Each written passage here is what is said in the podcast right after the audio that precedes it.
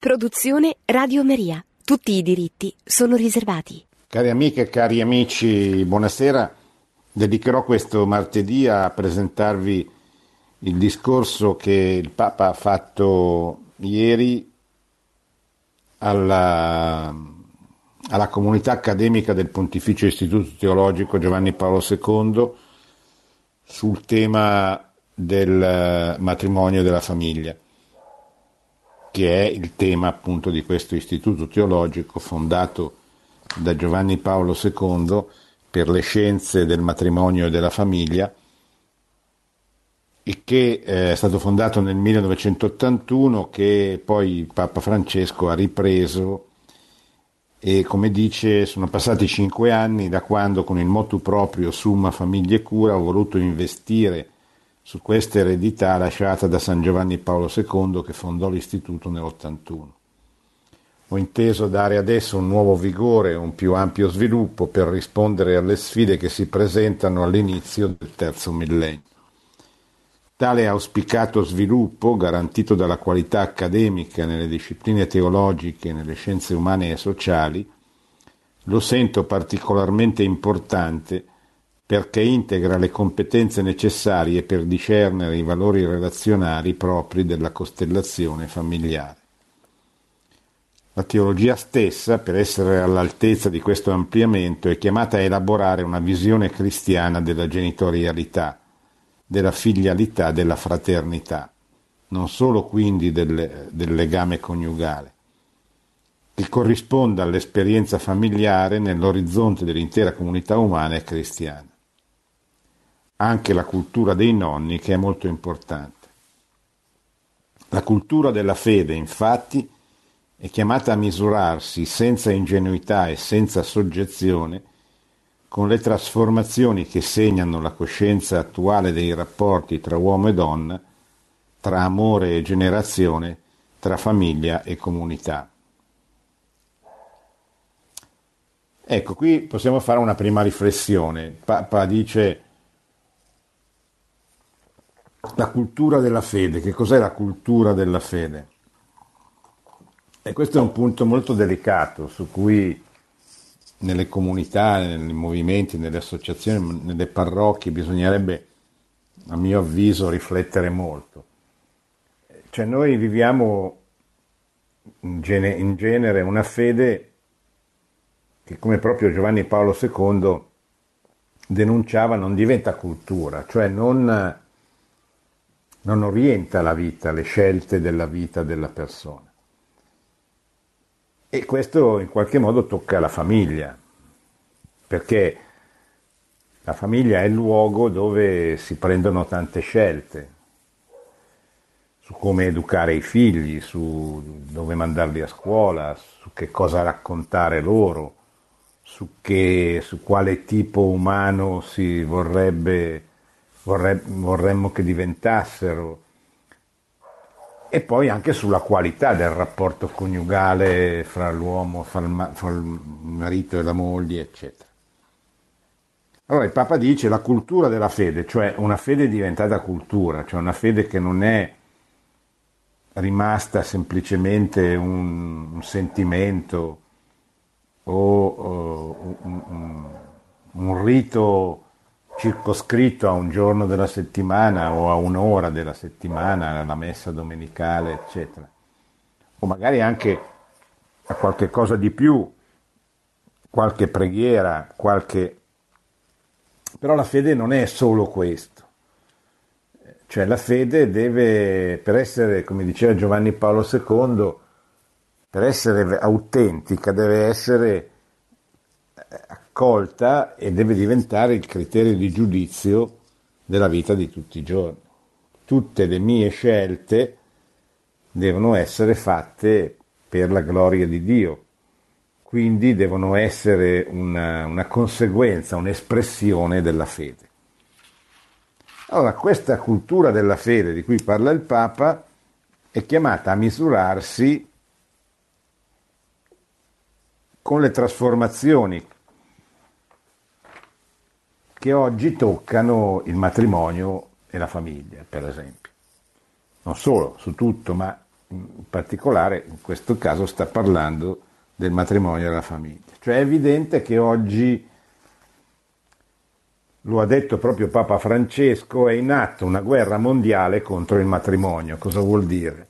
Eh, vuol dire che il matrimonio è oggetto di, una, di un attacco, di una critica, di una eh, messa eh, in secondo piano, non, eh, mancanza di sostegno politico ed economico da parte del, degli stati, delle istituzioni, dei comuni, delle regioni, cioè di tutte quelle realtà che potrebbero sostenere la famiglia, aiutare la maternità, potrebbero svolgere delle funzioni a sostegno della maternità, del, del matrimonio, della famiglia. Come sapete, ce lo dice l'Istat, l'Istituto Italiano di, di Statistica, come sapete eh, in Italia non ci si sposa quasi più, sono diminuiti drasticamente il numero dei matrimoni in generale e in modo particolare dei matrimoni religiosi. C'è stato un eh, leggero incremento in questi primi sei mesi del 2022, probabilmente perché eh, molti matrimoni durante il periodo della pandemia erano stati rinviati, rimandati, eccetera. Però eh, siamo sicuramente in una fase cala- molto calante dei matrimoni, sia civili che religiosi, ma soprattutto religiosi. Questo incide sul, sull'inverno demografico, sul suicidio demografico, possiamo dire. Cioè l'Italia è un paese che sta morendo perché nascono sempre meno bambini. Nel 2021 si è raggiunto il, il numero più basso dall'unità d'Italia in poi, ma è una, un calando continuo, progressivo. Il numero massimo di nascite si è avuto nel 1964 al culmine del cosiddetto baby boom che era una delle conseguenze dello sviluppo economico, del boom economico che ci fu in Italia dopo la fine della seconda guerra mondiale negli anni 50, complice un grande sviluppo economico e sociale che produsse anche un grande incremento demografico. Oggi, cioè a partire dal 1964, il numero dei figli è andato costantemente diminuendo. Il ricambio demografico si ha quando ogni donna mette al mondo 2,1 figli, cioè intendendo per ricambio l'equilibrio, cioè il fatto che non ci siano più morti che nati. Ma oggi eh, questo, questo equilibrio è rotto, nel senso che eh, sempre secondo i dati dell'Istat, nascono per ogni donna 1,27, se non ricordo male, figli, quindi molto sotto il ricambio. Siamo arrivati appunto nel 2021 a 700.000, 750.000 morti e eh, meno di 400.000 nati. Eh, il che vuol dire la metà sostanzialmente, il che vuol dire appunto eh, inverno demografico, suicidio demografico, chiamatelo come, come volete. C'entrano gli aspetti com- economici e politici? Sì, c'entrano, nel senso che politiche a favore della maternità, a favore della famiglia, del matrimonio servono. L'esempio lo abbiamo dalla legislazione del Trentino Alto Adige dove probabilmente anche a causa di un, di un, di un benessere diffuso anche a livello politico istituzionale c'è una legge che favorisce molto la, la, materni, la maternità e aiuta molto le famiglie che mettono al mondo dei figli e lì la, la, curva si è alzata, cioè si è arrivati, se non mi ricordo male, a 1,8-1,9 figli per, per, coppia. Però siamo sempre sotto il ricambio e eh, pur mm, dicendo che l'inverno demografico si supera con, anche con politiche economiche favorevoli alla famiglia, alla maternità, eccetera, però è evidente che il problema non è soltanto economico-politico, ma è soprattutto un problema culturale, cioè bisogna che eh, i giovani, le nuove coppie, sentano il desiderio di fare famiglia, di, mettere, di costruire una famiglia e quindi abbiano amore, passione, desiderio di volere costruire una famiglia, la desiderino, la ritengano una cosa bella, una cosa importante, una cosa che realizza la propria vocazione, la propria, la propria vita. Se non c'è questo, se non c'è questa attrazione nei confronti della famiglia, difficilmente si riuscirà a invertire, perlomeno in modo significativo, il dramma dell'inverno, del suicidio demografico.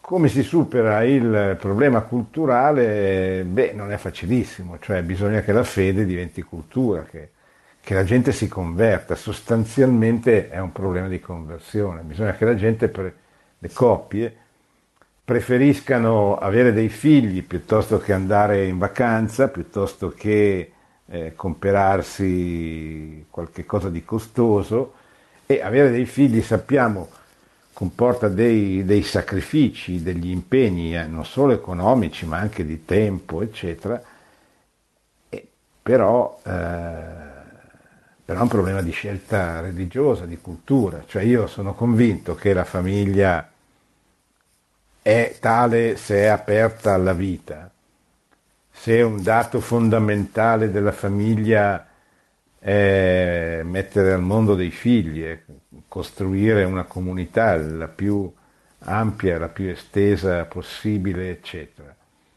Allora queste cose vanno, vanno dette, vanno scritte, vanno, ma soprattutto bisogna cominciare a dirle anche mondo, all'interno del mondo cattolico dove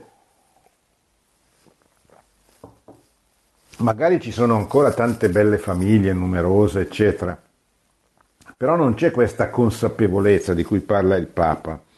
La cultura della fede deve misurarsi, senza ingenuità e senza soggezione. Che cosa vuol dire? Eh, non siamo ingenui. Cioè, noi non possiamo far finta di non vedere l'attacco in corso contro la famiglia. Pensate alle leggi, alla legge sul divorzio, alla legge sull'aborto, alla legge sulle unioni civili. Ma pensate proprio anche al clima culturale che c'è. Cioè oggi una minoranza, la minoranza omosessualista LGBTQ pretende di eh, far sì che venga considerata famiglia l'unione fra due uomini o fra due donne, ma quella non è una famiglia, è un'unione, è un'unione privata, cioè due persone dello stesso sesso privatamente decidono di andare a vivere insieme. Noi non dobbiamo giudicare, soprattutto pubblicamente, dobbiamo se possiamo aiutare queste persone a riflettere, a,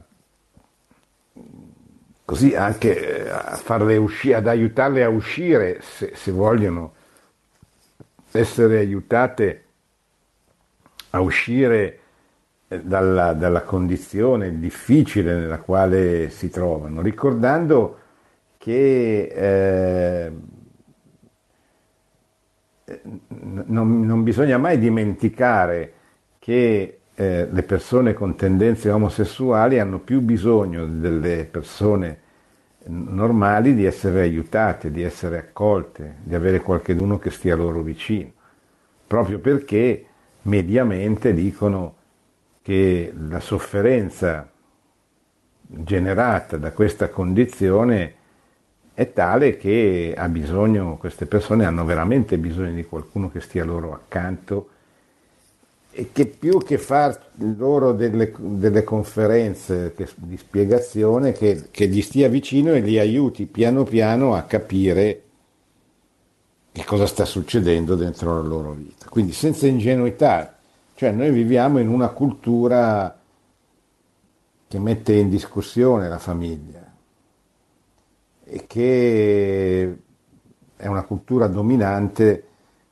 perché ritiene che i nuovi diritti, i cosiddetti diritti civili, che diritti non sono tra l'altro, perché eh, il diritto alla vita ce l'ha il concepito anzitutto, diritto di cui non parla mai nessuno. Ma non esiste un diritto all'aborto, cioè non esiste un diritto ad uccidere un essere umano innocente che non ha chiesto di venire al mondo.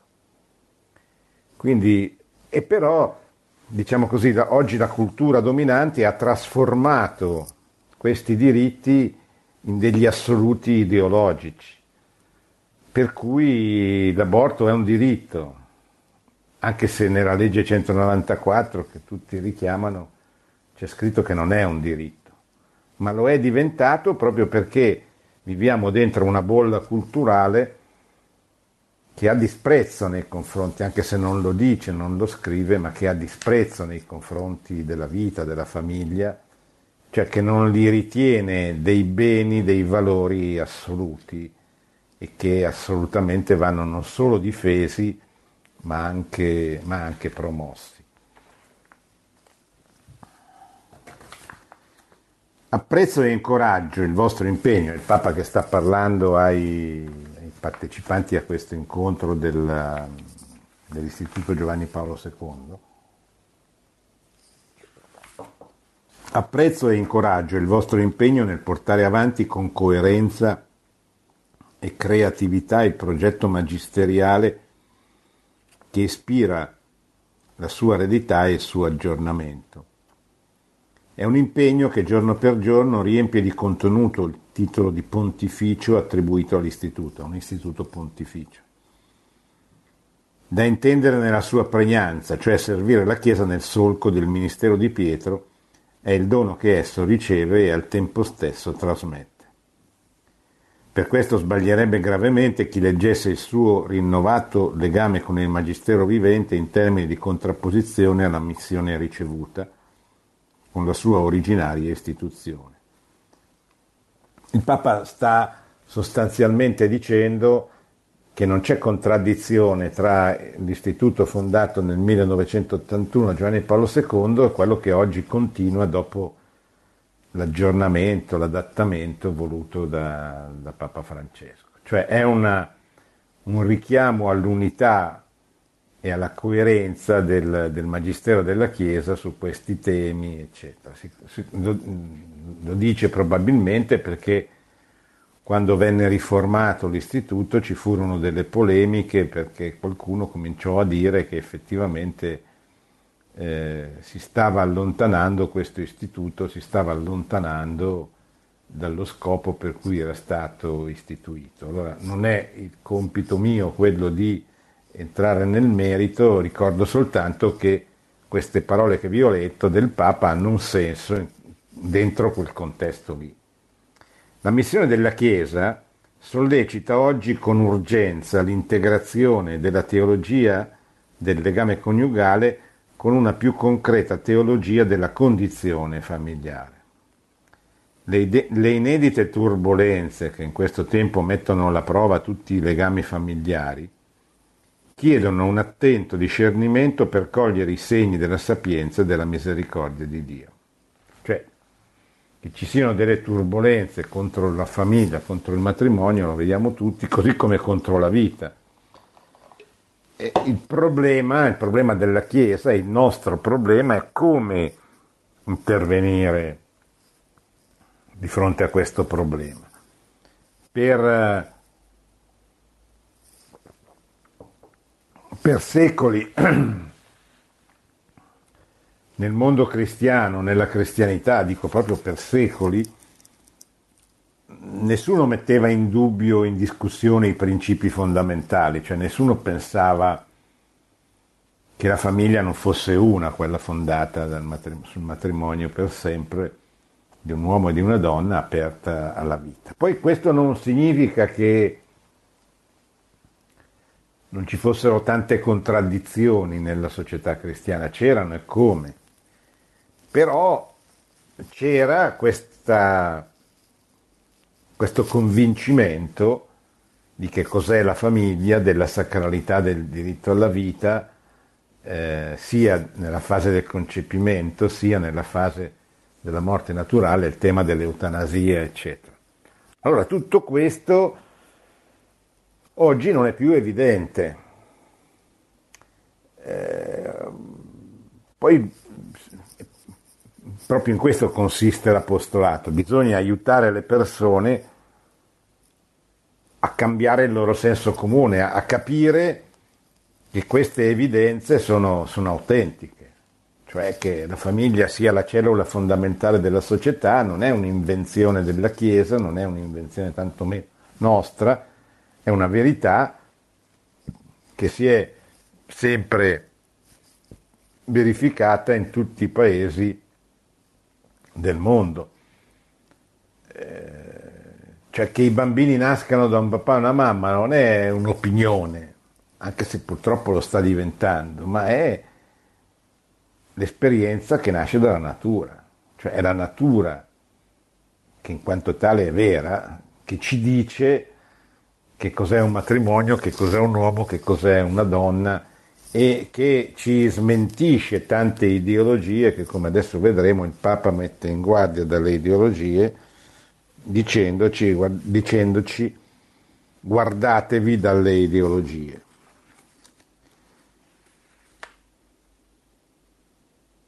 Noi non siamo profeti di sventura, ma di speranza. E qui il Papa fa riferimento ai profeti di sventura, un termine che venne usato durante il concilio per accusare quelli che dicevano guardate che le cose stanno andando male. E... Però ci avevano ragione, le cose stavano effettivamente andando male. Quindi, però il Papa dice noi non siamo profeti di sventura, noi dobbiamo pensare al futuro, dobbiamo diffondere e generare speranza, non eh, senza ingenuità, cioè senza far finta di non vedere che la Chiesa, il matrimonio e la famiglia hanno dei nemici, che operano per... Eh, eliminare dalla popolazione l'idea del, del senso comune della famiglia come cellula fondamentale. Però, eh, però non ci sono solo queste constatazioni che non ci devono bloccare, cioè noi dobbiamo seminare speranza, non semplicemente e soltanto parlare di, delle cose che non vanno. Perciò nel considerare i motivi di crisi non perderemo mai di vista anche i segni consolanti, a volte commoventi, delle capacità che i legami familiari continuano a mostrare. Nei confronti di chi? Allora lui dice ci sono dei, dei legami familiari, matrimoniali che fanno bene, che generano bene, che, che, che sono positivi e, e dice positivi nei confronti di chi? Della comunità di fede, della società civile, della convivenza umana. Tutti abbiamo visto quanto siano preziose nei momenti di vulnerabilità e di costrizione la tenacia, la tenuta, la collaborazione dei legami familiari. La famiglia rimane una insostituibile grammatica antropologica È bella questa espressione del Papa, la grammatica antropologica degli affetti umani fondamentali. Cosa vuol dire? Faccio un esempio. Prima dell'89, della caduta del muro di Berlino e poi della fine dell'Unione Sovietica, ehm, le questioni diciamo, pubbliche più importanti, le questioni politiche più importanti riguardavano la cosiddetta questione sociale o la questione ideologica, cioè riguardavano, avevano riguardato i rapporti fra le classi la giustizia che doveva rispettare questi rapporti sia a favore dei lavoratori, dei datori di lavoro, sia a favore dei, degli operai. E poi c'era questo grande conflitto ideologico fra il mondo occidentale e il mondo sovietico. Oggi che cosa è successo? È successo che è caduto il muro di Berlino, non c'è più, il comunismo non ha più questa capacità di seduzione, di trainare le folle e, e la questione ideologica o questione sociale è stata sostituita da, appunto dalla questione antropologica. Cioè oggi è l'uomo e quindi è l'umano che è oggetto di questa aggressione. Noi non dobbiamo più temere, eh, che so, la, la, l'invasione o la guerra atomica fra l'Occidente e il mondo comunista, eccetera. Eh, oggi dobbiamo temere la guerra atomica che può sfuggire di mano dai grandi eh, stati che la posseggono e che sfuggita di mano potrebbe eh, creare una, una, una catastrofe. Cioè, oggi viviamo dentro un mondo in cui il problema è diventato l'uomo, i suoi problemi, le sue sensazioni, i suoi desideri, eccetera. E qui nascono, imperversano le ideologie che adesso il Papa denuncerà.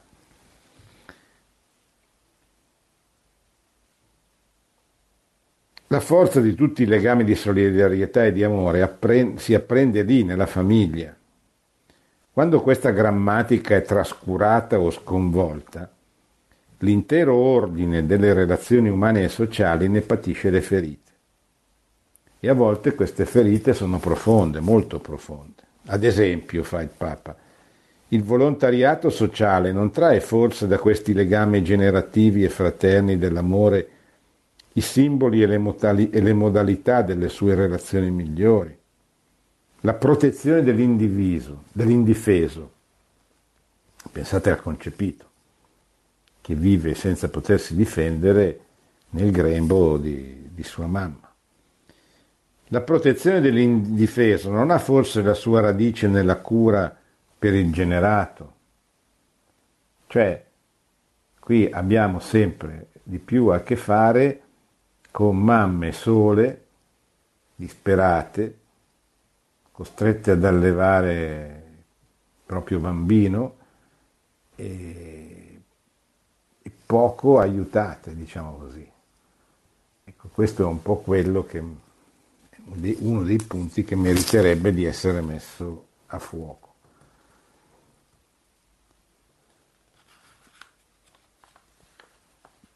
Ad esempio, il Papa fa un esempio, il volontariato sociale non trae forse da questi legami generativi e fraterni dell'amore i simboli e le modalità delle sue relazioni migliori?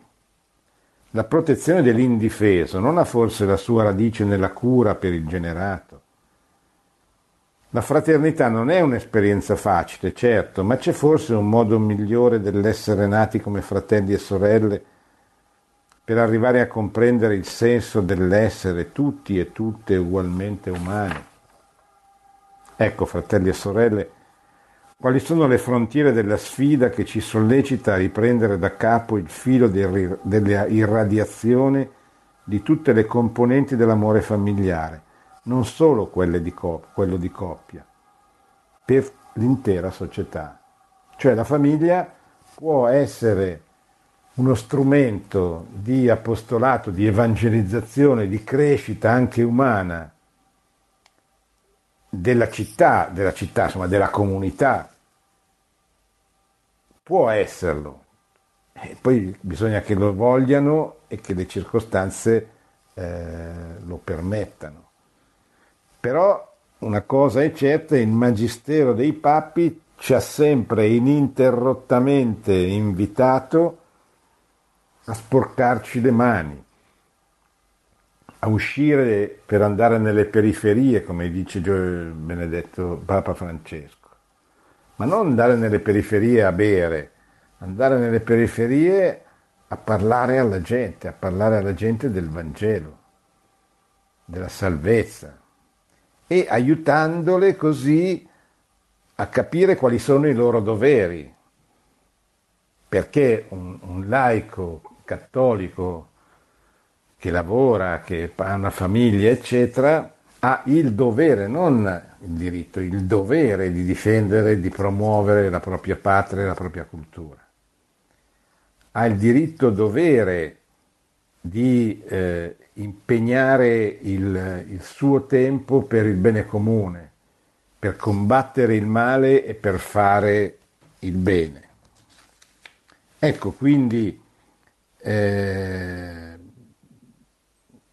diciamo, questo punto così delicato e così importante, solo la trasformazione missionaria della Chiesa militante, della Chiesa dei cattolici impegnati eh, nella vita pubblica, solo un superamento della timidezza, solo la volontà di incidere, di essere presenti, di costruire degli ambienti dove si possa vivere l'esperienza della fede in modo autentico. Solo questo può effettivamente aiutare anche queste persone a vivere meglio, a superare le tante difficoltà e tanti ostacoli.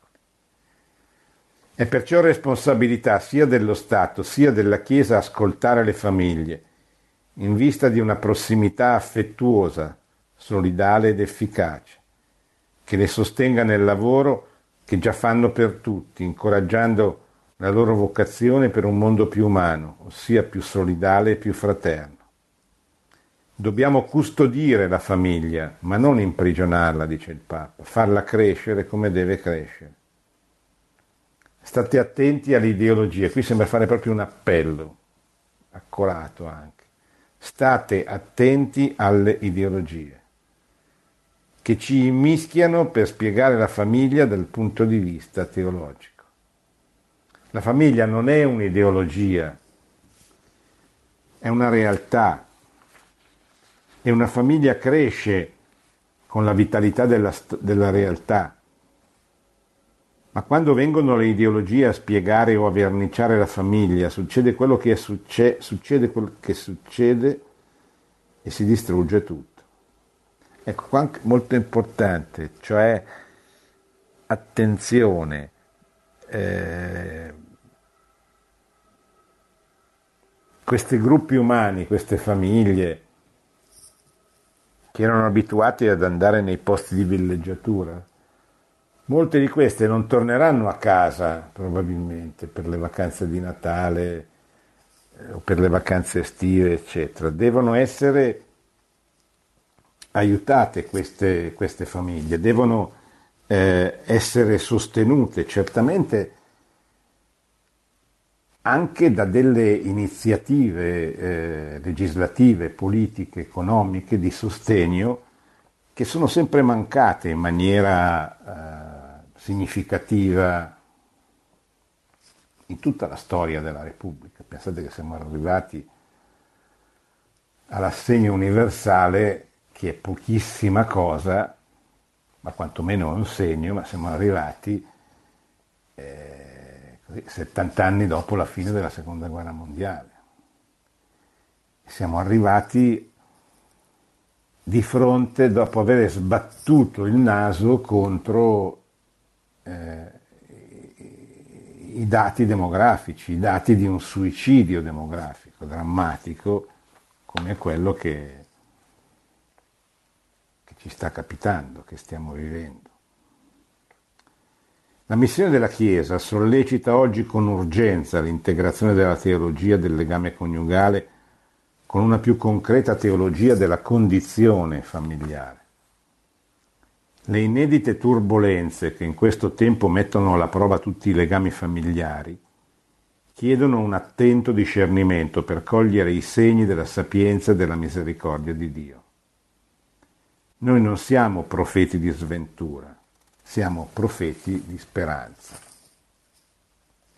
E poi aggiunge, Queste sono le frontiere della sfida che ci sollecita a riprendere da capo il filo dell'irradiazione di tutte le componenti dell'amore familiare, non solo quello di coppia.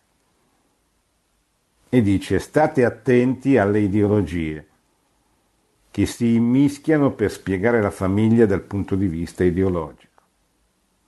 La famiglia non è un'ideologia, è una realtà e una famiglia cresce con la vitalità della realtà. Ma quando vengono le ideologie a spiegare o a verniciare la famiglia succede quello che succede e si distrugge tutto. C'è una famiglia che ha questa grazia di uomo e donna, che si amano e creano, cioè mettono al mondo dei figli. E per capire la famiglia dobbiamo sempre andare al concreto, non alle ideologie.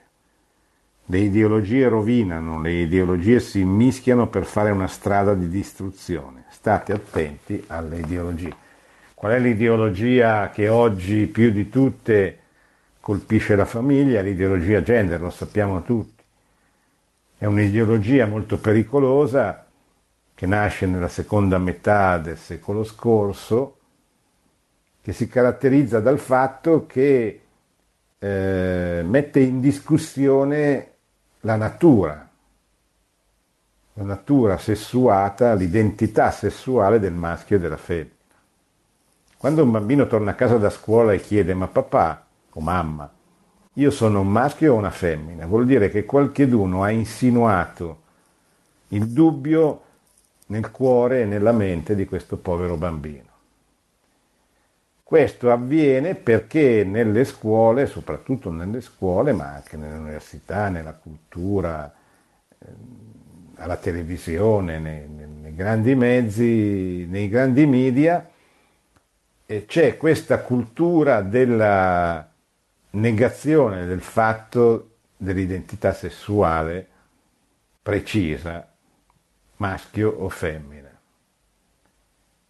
e eh, si è cercato, a partire soprattutto dalla conferenza di Pechino del 1995 organizzata dall'ONU, di sostituire proprio la parola sesso con la parola genere, gender.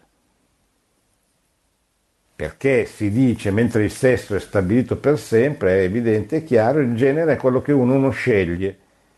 E l'uomo deve essere libero, ogni ragazzo deve essere libero di scegliere il proprio orientamento sessuale di scegliere se essere maschio o femmina, di scegliere di poter essere maschio il lunedì, femmina il martedì, eccetera, eccetera, eccetera. Ora, questo, questa è un'ideologia, non è, come dicono, la risposta a un dubbio, un'incertezza, è la volontà ideologica di far venire i dubbi, di sfruttare i momenti di, gran, di difficoltà, formativa che hanno tutti gli adolescenti per insinuare proprio in quella fase della loro vita in cui sono molto fragili e spugne che, che, su, che prendono tutto, insinuare nella loro vita che eh, l'identità sessuale è fluida e quindi devono essere aperti a tutte le possibilità, eccetera. Ora, questa è un'ideologia che fa un danno enorme, non solo un danno perché ehm, crea, favorisce e aumenta l'inverno demografico, perché disfa le famiglie, perché scoraggia i matrimoni, ma è un danno proprio per la sofferenza che procura alla persona che si lascia irretire da questa ideologia o che in qualche modo, per qualsiasi motivo, viene condizionato da questa ideologia. E questo è un grande, un grande problema, un grande danno che, a cui il Papa, che il Papa denuncia, ci mette di fronte a questo grande problema. Poi conclude dicendo non abbiate timore dell'imperfezione, tutti siamo imperfetti e quindi anche le famiglie sono imperfette. Non esiste la famiglia perfetta che non sia la famiglia di Nazareth. Ma andate avanti, cadete, sbagliate, litigate, fate pace, andate avanti. Molto in questa società piena di crepe, conclude il Papa, dipende dalla ritrovata letizia dell'avventura familiare ispirata da Dio. Per trent'anni l'incarnazione del figlio unigenito consistette nell'abitare e nel radicarsi dentro i legami familiari e comunitari della sua condizione umana. Gesù per trent'anni della sua breve vita ha vissuto in famiglia, ha lavorato con suo padre, ha fatto il falegname, era Dio, è Dio quel momento, anche in quei trent'anni era il figlio di Dio. E così ci ha voluto mandare un segnale, cioè di, di, di,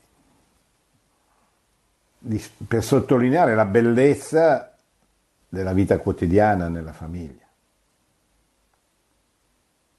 E però quando una famiglia è sotto attacco, no una famiglia, quando la famiglia è sotto attacco, quando è oggetto di una guerra mondiale, come diceva Papa Francesco, va difesa.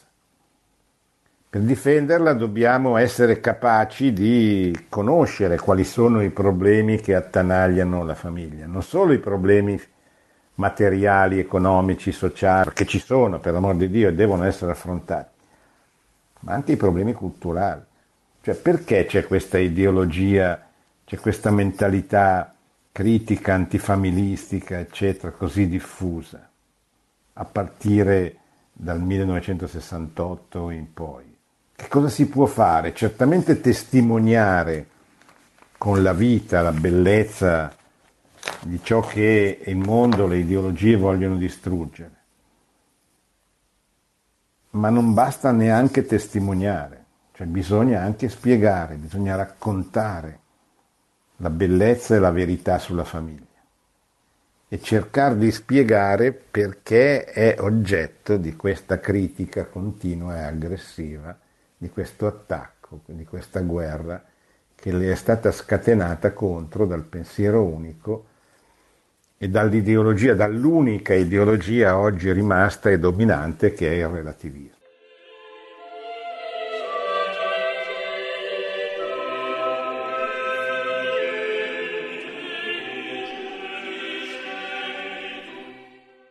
Buonasera professor Invernizzi, Buonasera. sono Alessandro da Vibo Valencia. Da un sì, po' di tempo mi, mi faccio questa domanda che vorrei porle.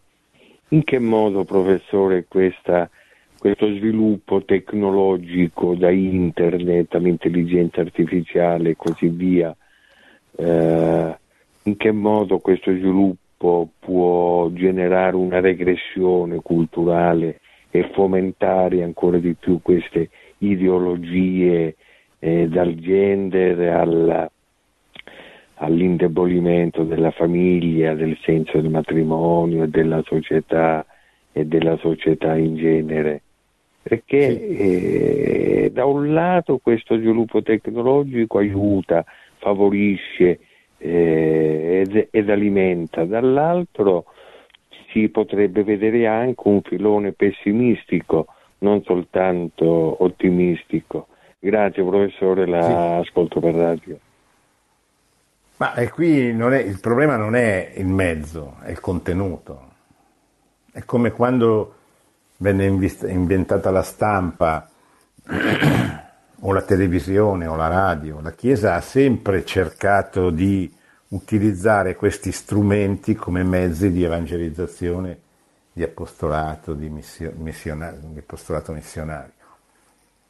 E questo vale per, per, la rivoluzione tecnologica in corso, per eh, il digitale, per eh, il computer, per le mail, per Whatsapp, per eh, tutti questi strumenti che possono essere delle occasioni di apostolato anche importanti, ma devono essere intanto considerati degli strumenti, strumenti che possono anche essere usati male, cioè eh, se uno sta 24 ore davanti alla televisione non è colpa della televisione, è colpa sua. Eh, se uno non è capace, un ragazzo non è capace di staccarsi dallo smartphone, non è colpa dello smartphone, è colpa sua. Eh, bisogna che ci che educhiamo e che ci autoeduchiamo a usare questi mezzi tanto quanto servono al nostro apostolato, alla, alla nostra vita anche professionale, eccetera. Anche qui ritornano gli esercizi. Sant'Ignazio dice tanto quanto usa le creature, tanto quanto ti servono per rendere gloria a Dio. E questo vale per tutti questi strumenti che oggi ci sono a disposizione, che sicuramente sono delle tentazioni, però sono anche delle occasioni di, di, di bene. Pensate quante persone potete incontrare, magari prima virtualmente, poi se, se, se siete fortunati anche in, in presenza, che altrimenti non avreste potuto mai conoscere quindi mai incontrare se non ci fossero stati questi mezzi a disposizione. Pronto? C'è un'altra domanda? Sì, buonasera professore. Sì, buonasera. Volevo una, volevo una spiegazione riguardo al discorso che ha fatto la Premier Meloni. Sì. Allora, la Premier Meloni ha promesso, se ho capito bene, l'asilo nido aperto a tutti e poi sì. un reddito per, per eh, pro capite bambino. Ecco, io volevo sapere se questo era aperto anche a donne che devono lasciare il marito per impossibilità di restare insieme o se questo eh, non è ehm, previsto. E guardi, non lo so perché eh, io non conosco il provvedimento legislativo che non è ancora stato fatto e che verrà fatto, eh, spero il più presto possibile, però poi bisognerà leggerlo e valutarlo per, per quello che ci sarà scritto. Ecco. Cioè, sicuramente eh, è buona cosa aiutare le coppie che hanno bambini piccoli, incrementare il numero degli asili, fare che siano più, più accessibili a tutti possibile, eccetera. Però è anche vero che il problema dei bambini e quindi anche il problema demografico non si affronta, non si può sperare di risolverlo soltanto con l'assistenzialismo. Cioè l'assistenzialismo va bene come ultima spiaggia, come quando non c'è proprio nessun'altra chance di... Ma prima bisogna aiutare, secondo proprio usando uno dei principi fondamentali della dottrina sociale della Chiesa, che è il principio di sussidiarietà. Cioè bisogna aiutare le famiglie, i comuni, le realtà più piccole, a partire dallo Stato e poi a scendere, perché aiutino ma non solo aiutino dandogli l'assegno, mettendoli così, aiutino proprio mettendo la famiglia al centro. Cioè la famiglia deve diventare come dire, il centro dell'attenzione legislativa, fiscale, bisogna introdurre il fisco a misura di famiglia. Uno che ha cinque figli non può eh, no, non essere eh, retribuito sia con lo stipendio sia dal punto di vista delle, della contribuzione statale ugualmente a uno che non ha figli. Cioè il cosiddetto salario familiare vuol dire riconoscere e, e pagare, diciamo così, la persona concreta, cioè quello che ha cinque figli ha eh, bisogno diversamente dal singolo e non è ingiustizia, perché la giustizia è trattare ciascheduno secondo giustizia, secondo le sue caratteristiche. Ora una persona con cinque figli, una donna che aspetta un figlio non deve essere licenziata, non deve essere messa, eh, fatta oggetto di, di pressioni perché se ne vada.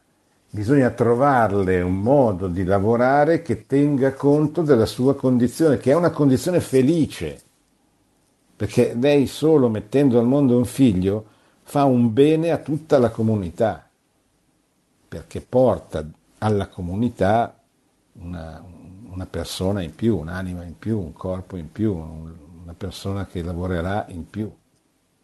Ecco, quindi questo è un po' Poi per i provvedimenti concreti bisognerà aspettare e leggerli. Bene, vi saluto, vi auguro buona settimana, arrivederci al prossimo martedì. Abbiamo questa sera letto il discorso che il Papa ha fatto ieri sul tema matrimonio e famiglia, invitando a guardarsi dalle ideologie, le ideologie in particolare l'ideologia che oggi mette in discussione, in crisi, attacca, l'ideologia del gender, come neutralizzarla come rispondere alle sue insinuazioni, alle sue esternazioni. Ancora buonanotte. Produzione Radio Maria. Tutti i diritti sono riservati.